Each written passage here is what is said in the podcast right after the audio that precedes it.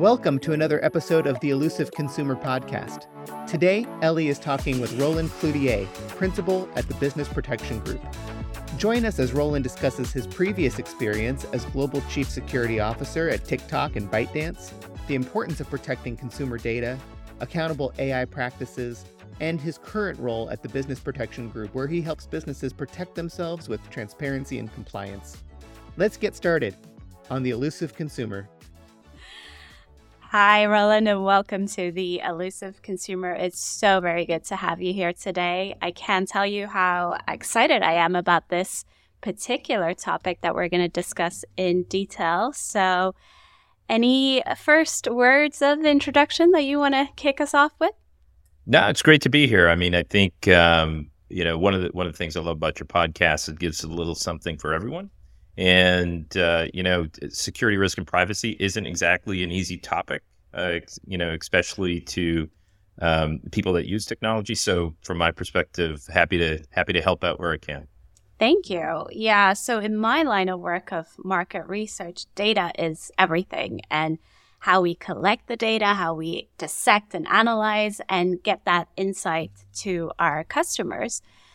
But the topic that we rarely discuss with clients and others is that how the data is gathered, if it's done with intent and integrity, and how we can protect that data. So that's something that I want to touch upon in our conversation today and what you've done in your line of work to ensure that consumer data is always protected. But before we get into that, how about you start us off with your passion for security and data privacy and how you fell into that. Yeah, quite literally fell into it. I think uh, you know I was uh, I had left the military and went into federal law enforcement and um, ended up in an uh, organization where I was doing uh, fraud crimes uh, in in uh, federal healthcare system. And interesting enough, it was a lot about you know fraud against you know U.S. taxpayers and you know, fraud against technology systems. So I actually went back to school to learn about technology. I mean, I was, you know, as a, you know, came out of the military ground pounder, you know, detective, you know, for the government, and I did not know anything about technology. And but everything I was doing had a technology nexus. Um, and and so uh, when I came, you know, um, out of school and and decided to make this my career, um, I literally found a whole new world uh, that needed help, that that needed um, someone with a posture for defense, a posture for being able to solve these hard, complicated problems where bad guys wanted to use data. And uh, my career took off. Uh, that's how I fell into it. And next thing I know, I'm building my own companies and joining others as a chief security officer. And it's been a been a great 20 years doing this. Right. I mean, you've authored books on security, you won awards, you've worked for some of the largest organizations in the world. But I'm interested to know what security means to you in your role as a father. Talk to us about that. Yeah. I, you know, um, I have two wonderful uh, young women uh, who are are older now, but you know they came kind of out of the womb with a Nintendo in their hands. I mean, when they were younger, you know, they. I remember my uh, oldest who owns her own business now, and you know she's she's just an amazing woman. But you know she was three years old and logging on to our computer, you know, so she could play her games and do her you know her studies and learning online. And you know that was you know 27, 28 years ago, and uh, and I and I remembered uh, during during that time like you know how hard it was for me to manage as she grew up and phones came out and everything else and um, to, to manage those things. And i did it for a living right? Mm. and and it was always a concern for me. Like how's how are the rest of the parents who have you know jobs and they take their kids to their sports and they do this to like now learn technology to manage? It it's a dangerous space. And then when i got in you know deeper into that environment and realize the threats that were really possessed. You know i used to do a lot of public speaking on on that topic specifically. And i used to get people's minds wrapped around it by saying would you take your 8 year old and drop them off at the corner some busy intersection in new york city and walk away from them? Because mm-hmm. when you leave them on the internet unattended, unmanaged, that's what you're doing, right? They, they have access to content through those devices if you're not managing them, monitoring, helping them, educating them. That's what you're doing. So as parents, it's responsible. We're, we're responsible for our kids in everything that they do when they're younger. And I think as practitioners, part of giving back is helping educate the world on what that really means. And and so, you know, that's as I think about the history of my kids and what they taught me, I think it it, it was um, being accountable and responsible to the rest of society, um, and, and, making sure that I'm not just giving back, but I'm, you know, um, the good Lord gave me some skills to go do what I do, and I should be, you know, helping the rest of the kids out there. So, right. I mean, the topic of cybersecurity is so very hot right now, in particular with what's going on um, in the US. And it's something that I don't know about you. I, I studied law, I studied Swedish law. And when I studied it back then, um, it was just a fairly new topic. There wasn't as much information about it um, as I would have liked, as most people would have liked. Do you think that has changed over the years? And do you think that there are now more regulations and guidelines for organizations as well as consumers? Well, I think we have to. The answer is yes, period. Mm-hmm. Right. Mm-hmm. At the end of the day, in the last two years, there's 17 new privacy laws that came out in different sovereign jurisdictions around the globe that if you're a multinational business, you have to adhere to mm-hmm. in each one of those areas. So put that aside for a second because I said privacy but the mm-hmm. reality is there's privacy law, there's cyber law, there's independent laws uh, for um, consumer data, the protection of consumer data. So it, it is a large um, uh, set of legal jurisdictional requirements and regulatory concerns um, around the globe that that businesses and agencies have to be aware of. They just have to. And and I mean, here in the United States alone, you know, you have the FTC regulating certain things. You have the FCC. You have different, you know, state jurisdictions um, doing very independent and different laws. And as a business, you have to be accountable to um, those laws in the protection of consumer data, the, the privacy attributes and requirements, and even like you know ch- laws on children's data is in, is extremely different than that of um, general laws on privacy. So the answer is yes. And it's a very, very complex world. And I'm glad I'm not an attorney. but what about businesses and in terms of what they're doing to ensure that they stay protected and also that they protect their customers in the sense of understanding the importance of security, but also implementing a culture of security? How do you go about doing that? Well, let's start um, with the the accountable and responsible thing 1st mm-hmm first thing first, and is is I as I talk and train other um, security practitioners and businesses, um, I teach them that one of the basic things I teach them is know your business.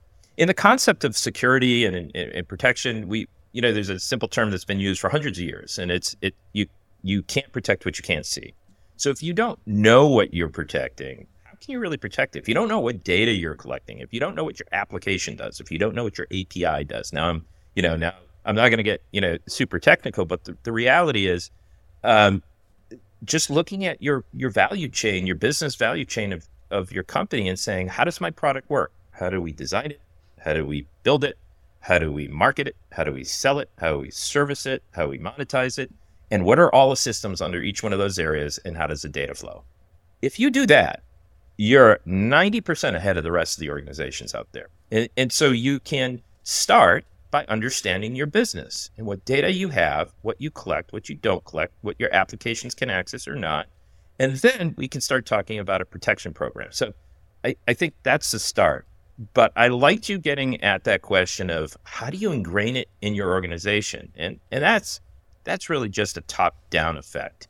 I think when you teach your employees that security is important, when the CEO of the company talks about how data and data protection and the protection of our customers is important.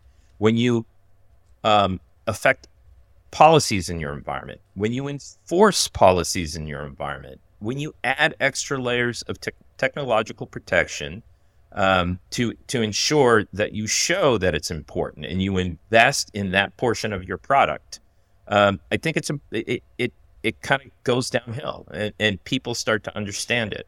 So the more you communicate, the more you educate, and and the more you act uh, about what you're talking about, I think it naturally brings um, that type of understanding to the rest of the organization. Right. And have you seen any companies out there at the moment that are doing this better than others? Would you say?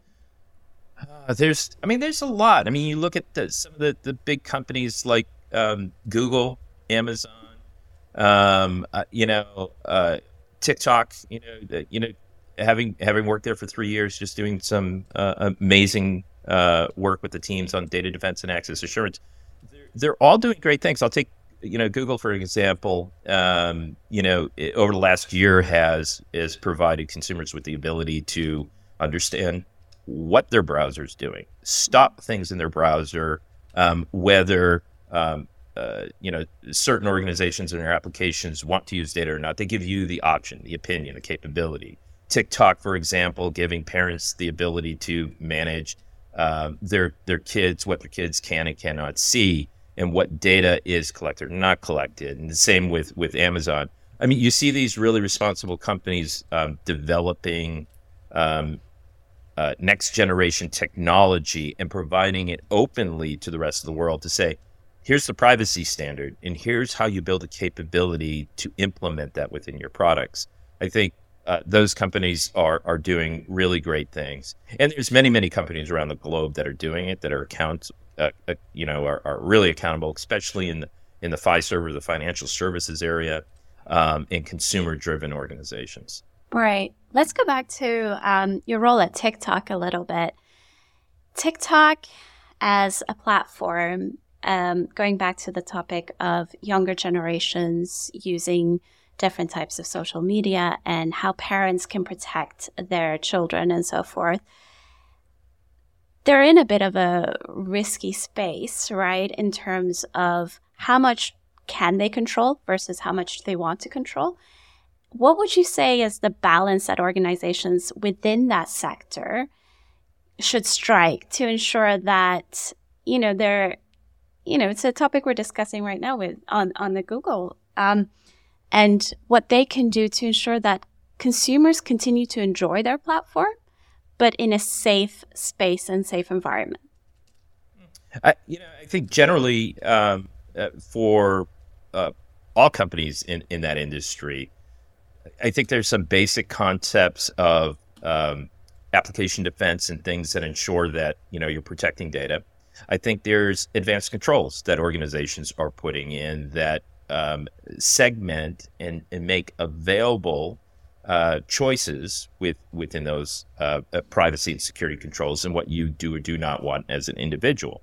And then I, I think third is the continuing work that all of these organizations are doing in um, in the trust and safety capabilities and, and, understanding what's on their platform, what's um, what is uh, part of what I would say their community, their community guidelines, and their policies and being able to enforce that in an automated way. I think as they continue down this path forward, executing those three things well together equates to a platform of that gives choice, a platform that ensures the protection of the data that's um, entrusted to them, and a platform that acts as a uh, policing force on you know that uh, is reasonably expected to be able to um, remove unwanted material and harm from the platform. I, I think you know, doing those three things together well um, accelerates uh, that industry forward.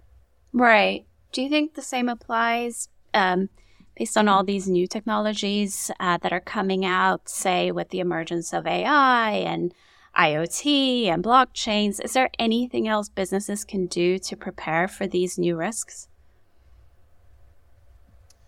Um, well, certainly get educated on them. Mm-hmm. I, I, think that's that one big thing is I, I, believe that people don't really understand what AI is um, and uh, how their business may or may not use them, or their employees may or may not use them. Right? They may not. It may not be an AI company. It may not be a high tech company, but their users um, and their uh, employees may be using it, and, and, what is what is the implications of that? So I think that's one is is learn more about it, especially if you're a technology executive, risk executive, privacy executive in those in those companies. The second thing is if you're using AI or ML, or planning to use it, or or um, you're thinking, you know, two three years down the line from a strategic um, or a product strategy perspective, uh, start thinking about accountable AI practices, right? And there's some great documentation out there. European Union has released some great information. The UK has um, the uh, U.S. government has has released things on on uh, this type of appropriate use of AI, and it's stuff like uh, understanding what you will and will not use it for, um, how you will secure it, how you will look at um, bias validation, testing, and assurance. So the quality components of it, the security components, and educate your organization. The, the reality is that it is like any other technology. Um, it is um, and it had adds an exceptional capability to the delivery of product services, um, and you know potentially you know just such a positive influence to the lives of people around the globe that it's going to be embraced and used to to drive industry forward. Um, but it has to be used responsibility, and we have to have guardrails and appropriate security in place to to support it. And businesses are going to have to figure out how they pace themselves um, and how they uh, protect themselves against it in, in all different ways. But but the reality is, in order to embrace it, you have to understand, and and that's the first step. Right, and that educational piece that you keep returning to on the subject of security, which some people might not see as the most, and excuse me that I'm saying this, fun topic. But how do you make it more engaging for the overall masses and consumers? Yeah, so I hate PowerPoints, right? Like, uh, so and I've been in big companies and small companies, so I, you know, I, I kind of uh, I really dislike the, you know, PowerPoint to death and check here that you've seen it. And, and I get it. When you're, you're, dealing with tens of thousands or even hundreds of thousands of employees, there's there has to be a mechanism by which that you implement something that everyone can consume it and you can validate it. But people who have done it better, right? Like gamification. Uh, you know, my last couple jobs, uh, we we did gamification. Uh, you know, where you know they can play a video game or you know they're making choices and and all of a sudden you know the game is going in this direction and it's educating them um, i think that's you know you look at the age of your workforce yeah when I, at my last job at tiktok um, you know the workforce was like 50% younger than me um, and so you have to sit down and, and look and see understand how they consume the data how they want to see the data do they want to see it on their handhelds? Do they, you know, do they want it to be a game? Would they rather have um, a podcast or a video cast? I think um, you have to really pay attention to to your culture and uh, design your education programs around that.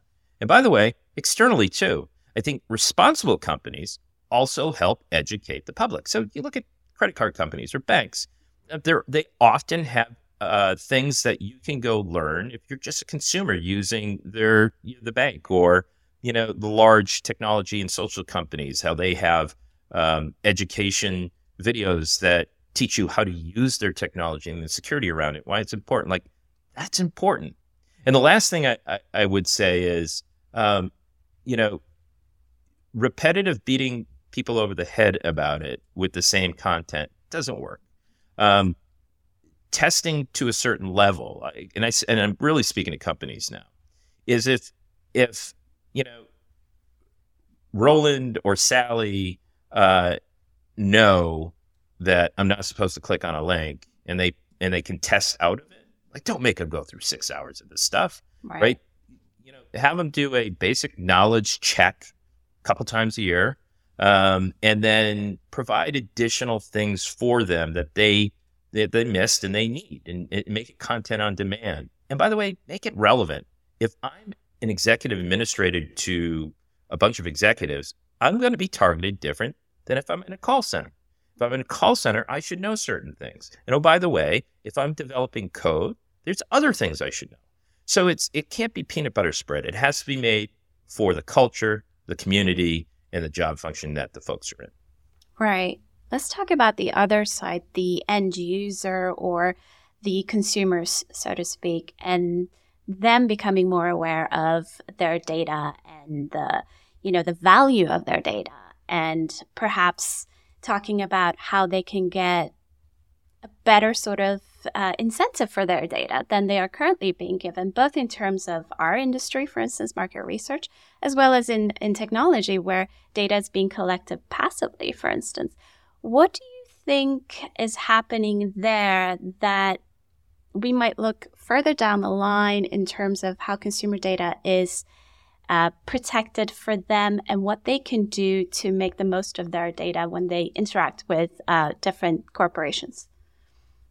A uh, lot of questions there, so let me try to break that apart a little bit. Um, well, let, let's let's talk about consumers and their information. I think the first thing that consumers can do is make decisions on the available um, controls that are things that are within their control, right? So if if I use a specific app or application, um, spend a few minutes looking at the data that they provide. We're go- we're going to use your information for this, this, or this. Now I get it. The EULAs are seventy five thousand pages long, um, a lot of legal speak, but many of them have those cons- consolidated. And if you don't understand what they're doing with your data and it's important to you, don't use it. Pretty simple, right? It, it, you know, I think that's that's number one. Number two is go through and be accountable to your privacy settings. Let's take Facebook for instance. They have a great capability for you to decide what you want, what data you want shared publicly or privately, or what can be collected or not, and, and so on and so forth. They put it in your hands, and they have a great tutorial um, that they take you through. If you're going to use that technology, use those controls. You know, be accountable and responsible to it. Now, I think um, the next set of questions you asked really had nothing to do with the consumer. It had it has to do with legislation and uh, governmental organizations uh, protecting their consumers, and you know that will just have to continue to go down the path of um, transparency. In, in, in from my perspective, there's nothing the consumers can do there but vote in the people, um, you know, in their in their cities, towns, counties, con- you know, states, country, that uh, that it has a focus on ensuring the collective protection of the the consumer the consumer's information, and the more transparent we make it, transparency of choice, transparency of control, transparency and knowing what my data is used for, and having a choice in that. Right, those as those are getting written more and more into law, it actually makes it easier for organizations to digest and to automate and to put as components of their product. And it makes it easier for the consumer um, to make decisions on what they want their information used for or not. Um, you know, I happen to like the fact that in certain applications, um, uh, they know that I'm looking at a certain type of technology and doing research, that it pops up. Hey, here are 16 other areas. Did you know that this is going on? You might want to look at this. I like that. Um, I you know, I don't want my email gone through and then provided, uh, you know, information on me talking about my, you know, Thanksgiving dinner with my mom. Like I, I don't, I don't need recipes popping up. Um, so in other areas, I don't like that. And so the more that that becomes a choice for the consumer, and the more that products uh, enable that, yeah, I think just becomes uh, a more positive, uh, a more positive relationship between the consumer and the businesses interacting. Right. And talking about the positive interactions, you know, there's a lot of negative spin on data and data privacy. Um, we don't talk about the data that does good as much lately. And I'd like to emphasize that and how some of these big tech companies have actually made, you know, technology more accessible to the wider masses and also giving us um, a larger set of data. And when I say, say us, I mean the research industry and, you know, all of, uh, and that benefit ultimately goes to the corporations and our clients um, and helps improve prod- products for uh, the better. Look at COVID. I right. Mean, look at, you know, like what?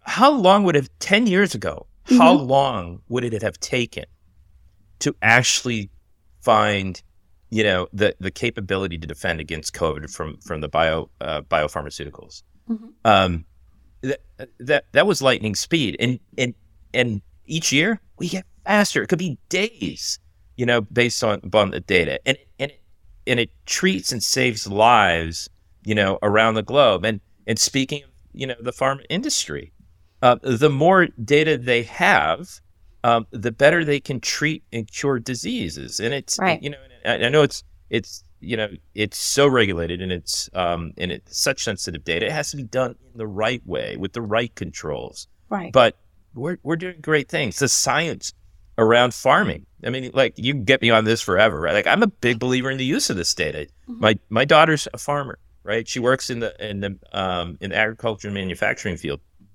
and um, the way you look at drone footage, the way you look at um, the monitoring of uh, remote monitoring of, of, soil segments and uh, the health of uh, livestock, all coming into these databases, creating an understanding of what our food sources are looking like, the health of our food ecosystem, um, and driving when we may have droughts versus when we're going to have excess, and how we can spread that and share that across the globe. Like that's happening today. Mm-hmm. That is things that did not happen 15 or 20 years ago.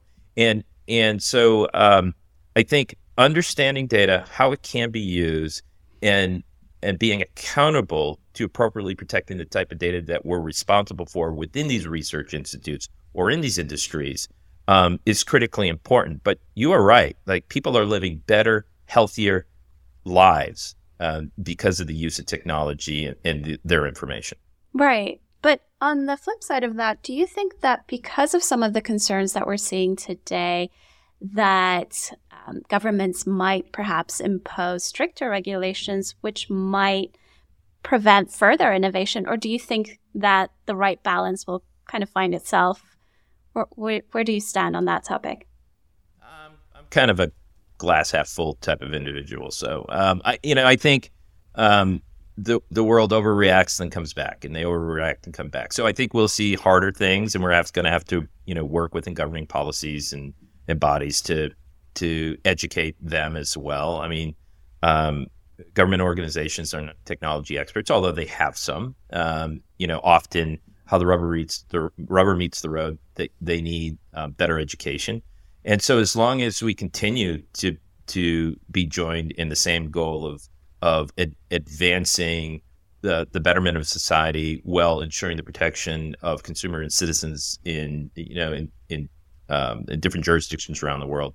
I think we're fine, um, and it's it's going to be a test and validate. Right? Can can you actually apply that control broadly? Um, no, you break an entire industry, um, and well, is it bad if you break that industry? Maybe not, but um, then here's what you're losing from that. So I think I think there'll be um, gives and takes, testing and analysis um, on how that works. We did it in the financial sector, um, and we made a lot of great progress in in protecting and ensuring the information assets, financial infrastructure, in the, in the financial ecosystem of of uh, this country and and many others, and and so I think we can continue to do that in an evolutionary type of way um, that involves both the public and private sector. Right. I want to talk a little bit about your existing role at the Business Protection Group. Talk to us about that. Yeah, I'm uh, I'm uh, first time in 30 years. I'm out of uh, operations. Uh, you know, you know, morning till uh, late at night. Uh, you know, worrying about who's hacking who and responding to major incidents and saving you know things around the world. Like it's the it's the first time I get to take a step back and um, and give back a little bit and help to uh, other CISOs and organizations on the development of their their programs that protect their businesses. Also, research. Um, I'm doing a lot. You know, last three years have been huge in data defense and access assurance, and how um, you bring to life the capability and the realism that there's a way to do this, and there's a way to do this with great transparency and great protection, and uh, and truly uh, be able to achieve uh, regulatory compliance, and you know, I think we're just at we're just at the edge of greatness in this area. So I've I've, I've taken a step back to do some research in that and, and help companies um, that are in that space. Um, looking at advanced technologies, you know, as technology moves, we moved from the enterprise, and then we moved to the cloud, and then we moved to APIs, and now we're in these microservice service mesh infrastructures. And each time you do that, there's a major title change of controls and where it happens and what you can see and can't see. And so making sure that the industry understands that and that there are companies out there that are being funded to go protect that and to help in that change are some of the things that I'm working on. And quite frankly, it's great fun. Um, and and doing a lot of uh, education at the same time and uh, lecturing. Um, so just taking the you know 20 or 30 years that I've I've had in protecting businesses and people and in society um, and and helping others understand as as they're coming up uh, into this new uh, crazy technological world, how how they can effectively do that job. Um, and what we have to do next is what I've been focusing on. Great. I'm also really interested in your background in the Air Force and as a veteran in the mi- military. So, talk to us about how that has shaped your career path.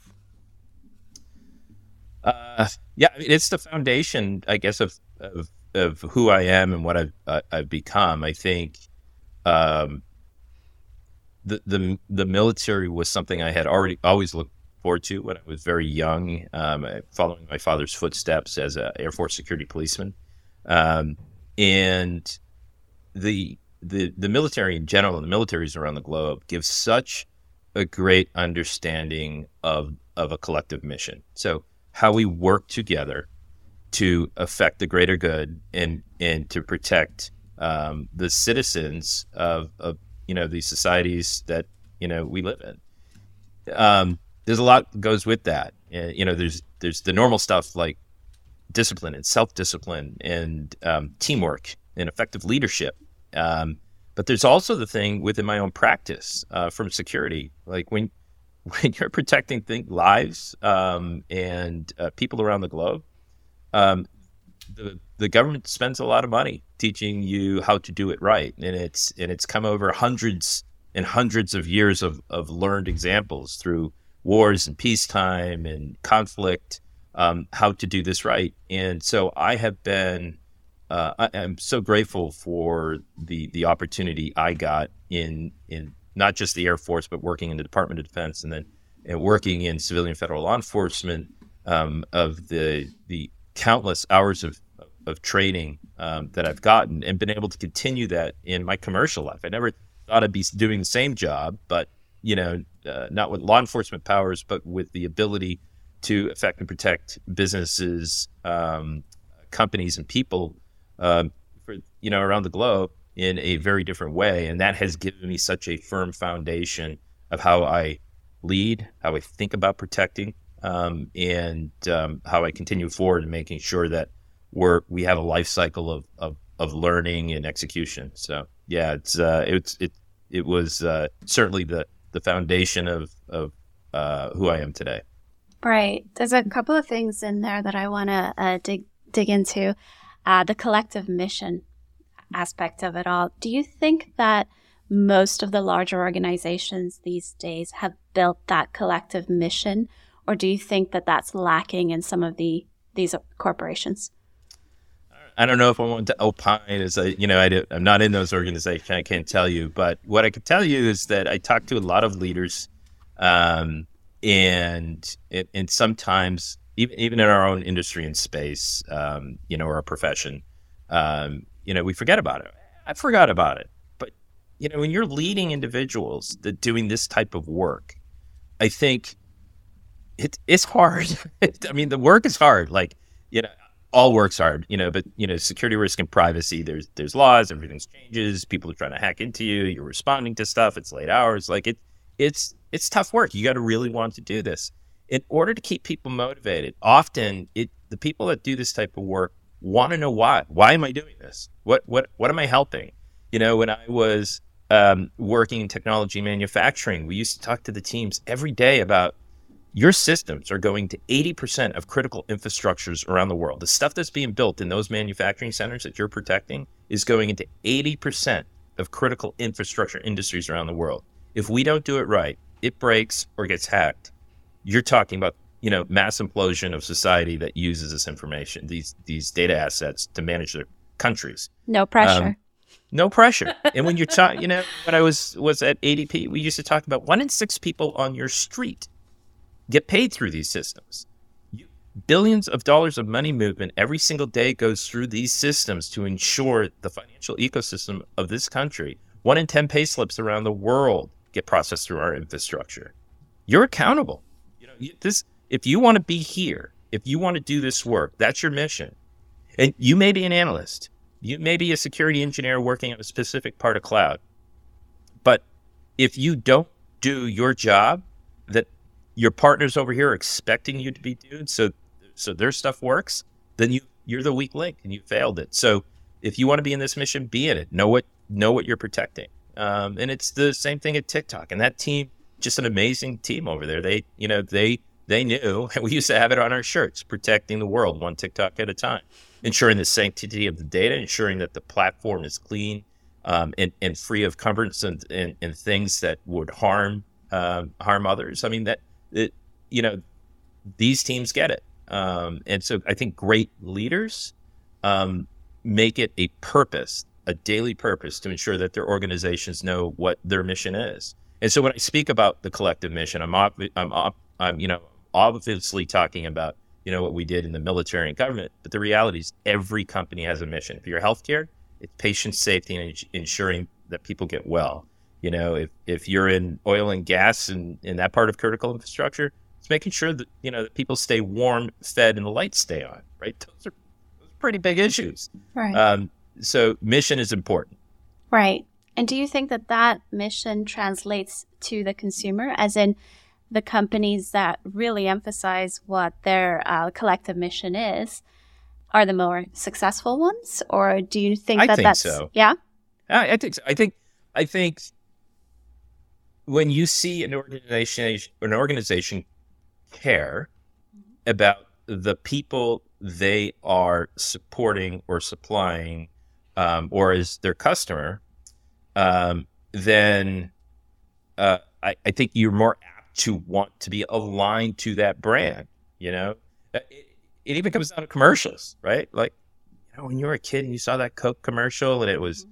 it was a great Coke and it meant a wonderful sunny day. Didn't you want a Coke? Right. Like, I think it's, you know, the the marketing. There's marketing, but there's and there's realism. When you see the State Farm, I love State Farm. You know, I, I'm a State Farm customer. Why? Because when I was working hurricanes to make sure that that um, places that got, you know, just pummeled by a hurricane, had no infrastructure, but we wanted their paychecks up and running. We wanted to make sure that our people were safe and we were there. State Farm would beat us there every time to make sure that they were taking care of their customers.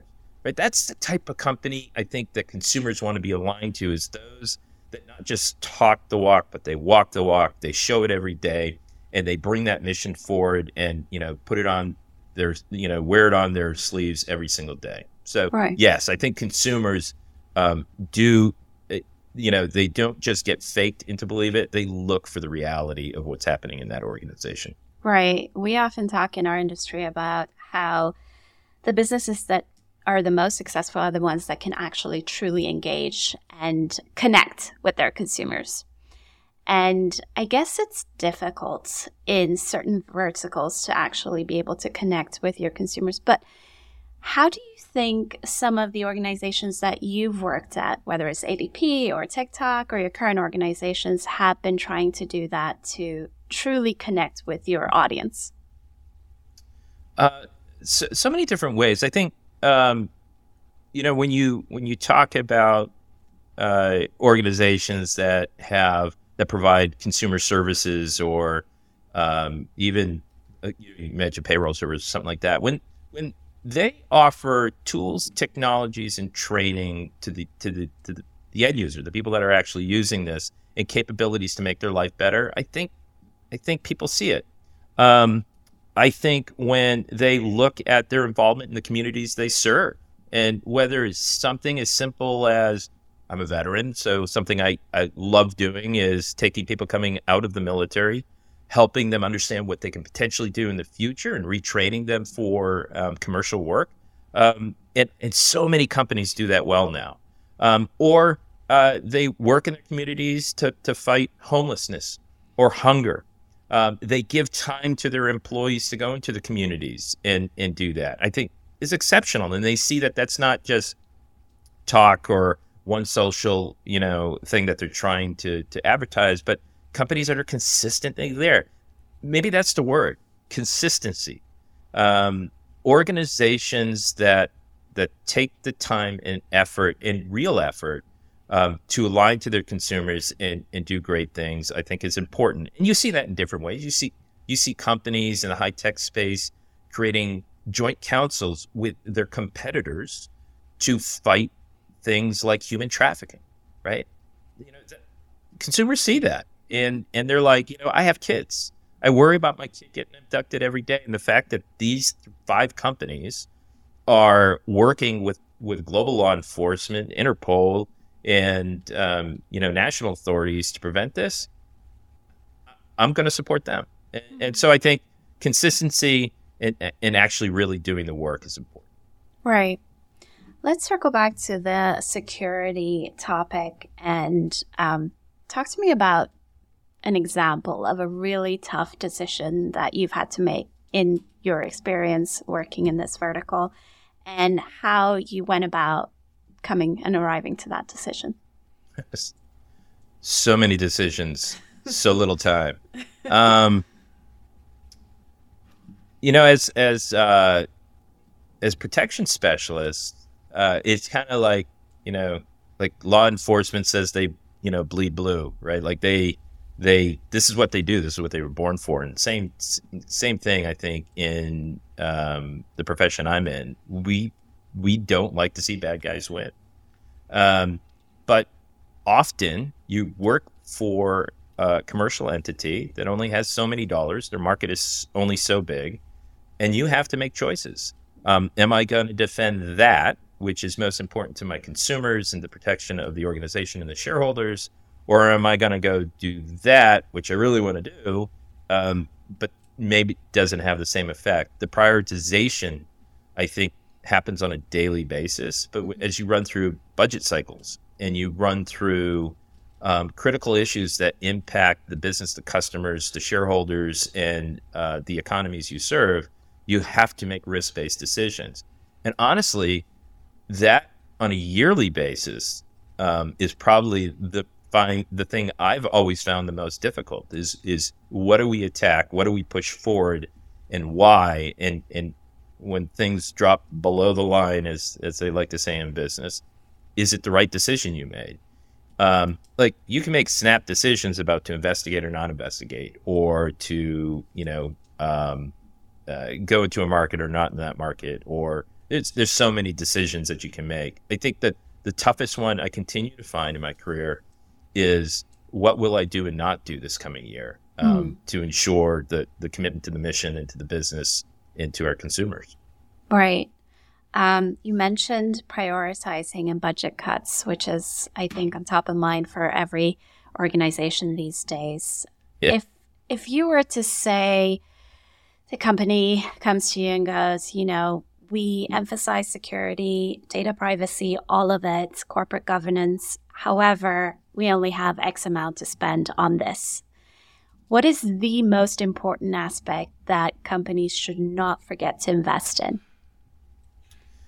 Ooh, um, insecurity. Mm-hmm. Um, well, it's it, it's that's a tough one. Thanks for asking that.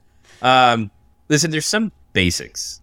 There's there's just some basics, right? And and um, you'll look at uh, industry analysis, and they say 83 uh, percent of all breaches are caused by things that could have been simply prevented through you know basic industry standards.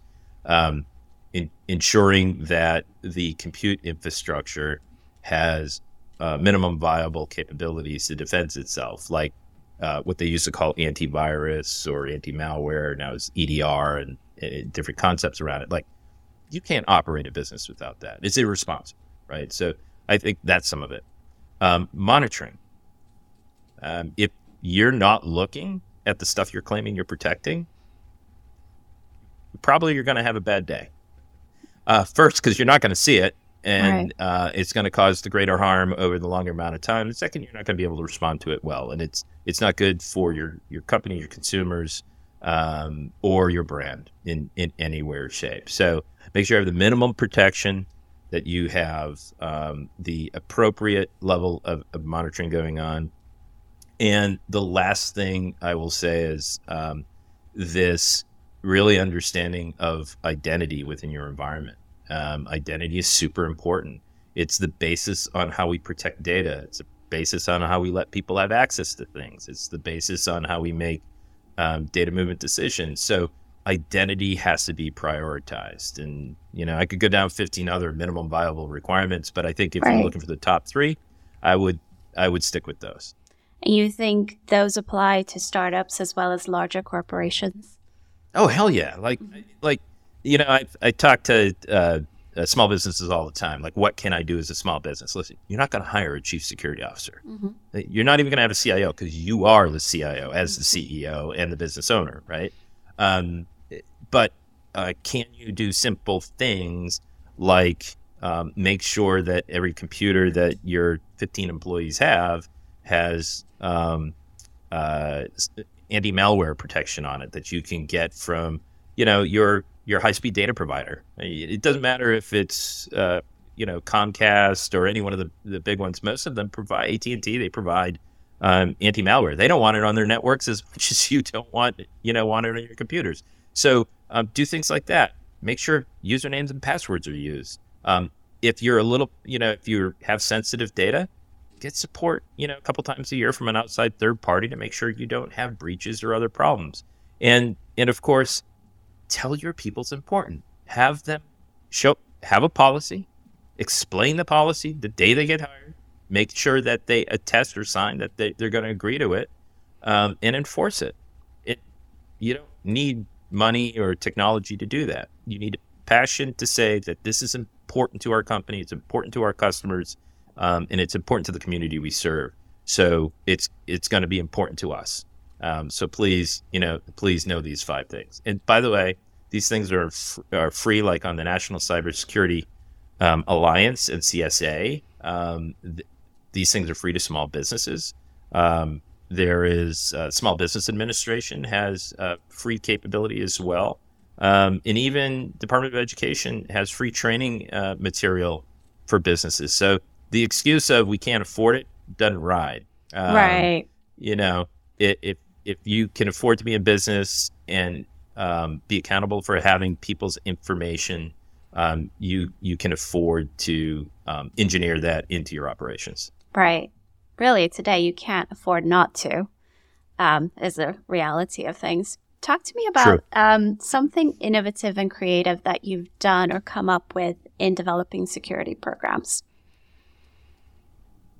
Um, you know, I, am still a big believer in converged security. Um, and, and so the term converged security is when you look at certain aspects of security risk and privacy operations where you don't have um, you know, separate organizations doing them. You converge them into one. I, as you mentioned earlier, I wrote a book on it for post grad education um, and and the industry. And you know, as a CEO, it's tough when you have you know your cybersecurity executive or your CISO come to you and say this is important, and then you have a chief security officer come to you and say this is important, and then you have a head of risk come to you and say this is important. It's all important, but how do you look at it under one umbrella? And when you start to stovepipe disciplines, um, uh, you know, across different security entities, then you start to stovepipe mission, and then you start to stovepipe capabilities, and you don't have shared capabilities necessary and shared services. Like your risk organization should support all of them. Your monitoring and response organization should support all of them. And so, one of the innovative things that I've done through my career is continue to evolve and, and create organizational capabilities within the industry um, to have converged security organizations at you know very senior levels that drive effectiveness, cooperation, consolidation, financial responsibility, um, and efficacy improvement through the shared use of capabilities across all of these different disciplines. And one of the things I'm most proud about, I think um, the, the better you can use your resources and assets to do the mission better and follow in the steps what you know um, you know even our militaries have done right? When you think of the um, JTF operations um, or Joint Task Force operations in, in, the military you know the the the uh, the the naval um, uh, the naval group is broadcasting what they're seeing on the ocean to the army operations on land and the Air Force is broadcasting the things that they're seeing in the sky, all on one uh, what we would call threat surface. Right? They're they're sharing that information and they're operating together under one joint command. And in in businesses in security, risk, and privacy, you can do that too. Um, I you know I think I think why that is innovative is because most people haven't thought that they could necessarily work operationally together. My take is you can't afford not to. Hmm. If we, I'm conscious of the time, but I have so many questions. I'm sorry. Um, if we were to talk about security today versus security tomorrow and looking at different stakeholders. So let's talk about going back to parents again, for instance. What do you think parents can do? What do you think uh, consumers who are concerned about other people who they might be caring for, whether they're caregivers or parents, in, in fact, can do to protect themselves today and tomorrow. We talked about the educational piece, but what else if you had to give a few top tips? I'm, I'm worried you're reading my email, Ellie. Um, so, so this is funny because um, I have um, uh, an elderly um, uh, parent at home mm-hmm. here mm-hmm. that uh, lives with us that um, as part of our multi generation family, and um, I realized um, what a slacker I've been recently, and because he's you know he's always conscious he doesn't want to use my time, you know. Uh, but over the last few weeks, he had some questions about some texts he was getting and some emails, and finally I sat down and I said, "Let's let's talk about what you're getting and, and what's bugging you and, and and that sort of thing." And I realized that I had not helped him understand the apps he was using, right? Um, even, even folks in their 70s and 80s are using, you know, um, iPhones and applications today for different things that makes their life better, but they don't understand the technologies necessary behind it or the capabilities that they have to stop their information from being shared or being very, very public. Um, and so, one things we can do as families, um, starting on the if, if, if we're caregivers, is make sure that they understand what their choices are and help them through it. Because most of us grew up, you know, especially in my generation and below, with our phones. We know how to manage our apps and our technologies. Uh, we're kind of the first generation of folks with that level of technology. Help your families, help help your neighbors, right? Um, uh, I think like anything else. If if you live next to an elderly person and you see them up on a ladder, go help, right? If if you see them trying to use technology, go help I mean, that's uh, that that's number one. Is is we can we can use that um, uh, to make every everybody a little bit safer. Um, and and uh, so that's number one. Number two, um, for parents, uh, buckle up. It's not going to get any easier. I think um, uh, you know the the basic premise of the technologies that your kids use, um, and many of them have the ability to have um, family and guardian centered um, capabilities. So, what I always suggest to parents is that you make a determination based on the maturity and age of your child uh, or the, the, child that you're caring for um, to decide when it's appropriate for the, them to have technology and going going back to agreements that were developed probably 10 15 years ago um, that says, if I'm going to allow you to have this technology, this is what we're going to agree to, or not, right? You're the parent. you know, if, if, if, you're not going to agree to or abide by it, you're not going to have the technology. It's really that simple. Um, and uh, so start with the basic explanation of what's what's right or wrong in in your family's um, or your home's eyes, and and help them understand the why and and, and set that law. Number two is be involved uh, you know, learn like this is probably dating myself, but you know, like uh, when my kids were younger, I would be their friend on on their Facebook or on their IG account. All right, and and and by the way, we don't do ghost accounts. And if I find out you have a ghost account, you lose your phone for 30 days. Like basic rules. I think parents parents are trying to enable their children to embrace technology. And by the way, they're using all day long. They they get up in the morning and they're looking at their schedule on the refrigerator on, on the television on the refrigerator. You know, they you know they're doing homework on their iPad um, and schoolwork all day long. Right? They're constantly engaged in technology. Understand what controls you can have on them um, whether they can connect to certain sites or if it's going, you know, you can um, put safe site software, uh, especially for the younger children, so they can't go to certain sites. So it's really important. Often it's free. You you just have to put it on. So make sure that it's age, your devices that your kids are using and the applications are age appropriate, um, and that the devices are safe.